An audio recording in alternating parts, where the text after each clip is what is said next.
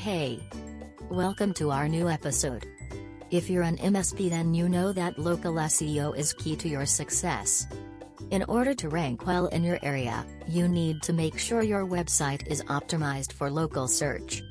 In this episode, we will discuss 5 ways that you can optimize your MSP website for local SEO. One of the most important things you can do to optimize your MSP website for local SEO is to make sure your name, address, and phone number is accurate and consistent across all of your online listings. Second way to optimize your MSP website for local SEO is to use local keywords in your website content. Make sure to include your city and state name in your website title, as well as in the body of your text.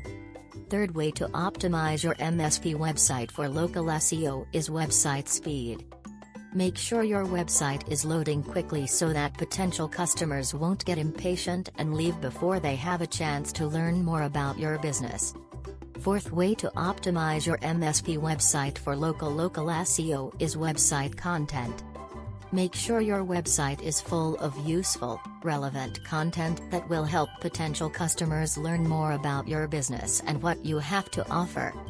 Finally, make sure your website is optimized for mobile devices.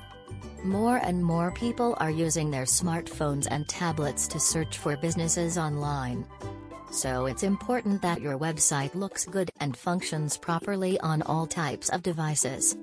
If you follow these 5 ways, you can be sure that your MSP website is optimized for local SEO. Get as many customers as you can possibly handle with your website, using MSP SEO. Contact us. Plus 31 647 110,917. Visit our website www.msplaunchpad.com. Thanks for listening.